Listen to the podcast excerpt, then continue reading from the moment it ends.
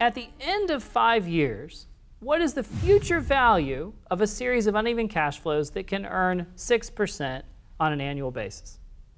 So this problem is going to require us to break it into two pieces. The first piece, we have to find the net present value of cash flows, and the second piece, we're going to move that into future value. So this problem is a two-step problem, and if we map it out and we go carefully, we'll be in great shape. So first up, remember some fundamentals of uneven cash flows, and that is your calculator needs an input in every period. So it needs something for today, it needs something for a year from now, so forth and so on. And secondly, we use the net present value button when we're dealing with uneven cash flows. So don't use present value, we're going to use net present value.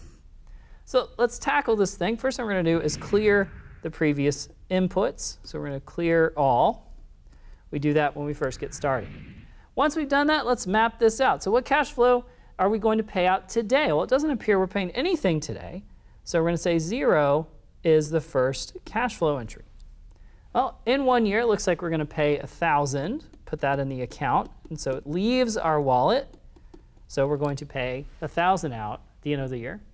End of the next year, we're going to out another 1000 And then it looks like we're going to take a year off. I'm not going to put any money in. All right, then we're going to put in 2. We're going to put in another 2. So what we've got is 1,000 leaving the wallet, another 1,000 leaving. Then we skip a year, 2,000 leaving, 2,000 leaving. And so step one of the problem, what is the net present value? Well, we're going to have to have some kind of discount rate here. So it's 6 is the interest rate per year we're going to use. Let's go to the calculator and find the answer for part 1. Part 1, clear it out, see if it's set to one period per year. In this case, it looks like it is. So let's key in our cash flows now that we've cleared all. We're going to say 0 is our first cash flow journal entry. And then we're going to have a 1,000. Then we're going to have another 1,000 skip a year, 2,000, and lastly another 2,000. And all those leave my wallet, they should all be negative. You're going to say the interest rate here is 6, so 6 is the interest rate. And you're going to find net present value by hitting Shift and the net present value button.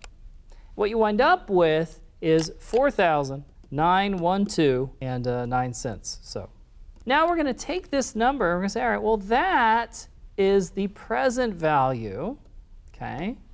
That's a present value of those cash flows. So that present value is equivalent to the cash flows. So I gave you the choice, hey, you can get 4,900 and you can grow it at 6, or you get these cash flows, you would look at me and go, whichever, they're both equivalent. So we can take that present value and move it into part two of the problem. see, moves up here. It becomes a present value. So we're going to say 4 9120963 is going to be present value. And it's negative because we deposit it in the problem.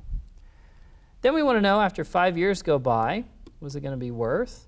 We've already accounted for payment, so we can say zero payment. We don't need to put payments in again. That can be zero. And um, what we're looking for here then is the same interest rate applies. We're going to say 6 is I. And let's solve for future value. So we can take 4912.0963, and we can make that present value. And we can say 5 is in. We can say 6 is i. We already dealt with payment. We're going to find future value. And what we're looking at here, 6,573 and about 49 cents.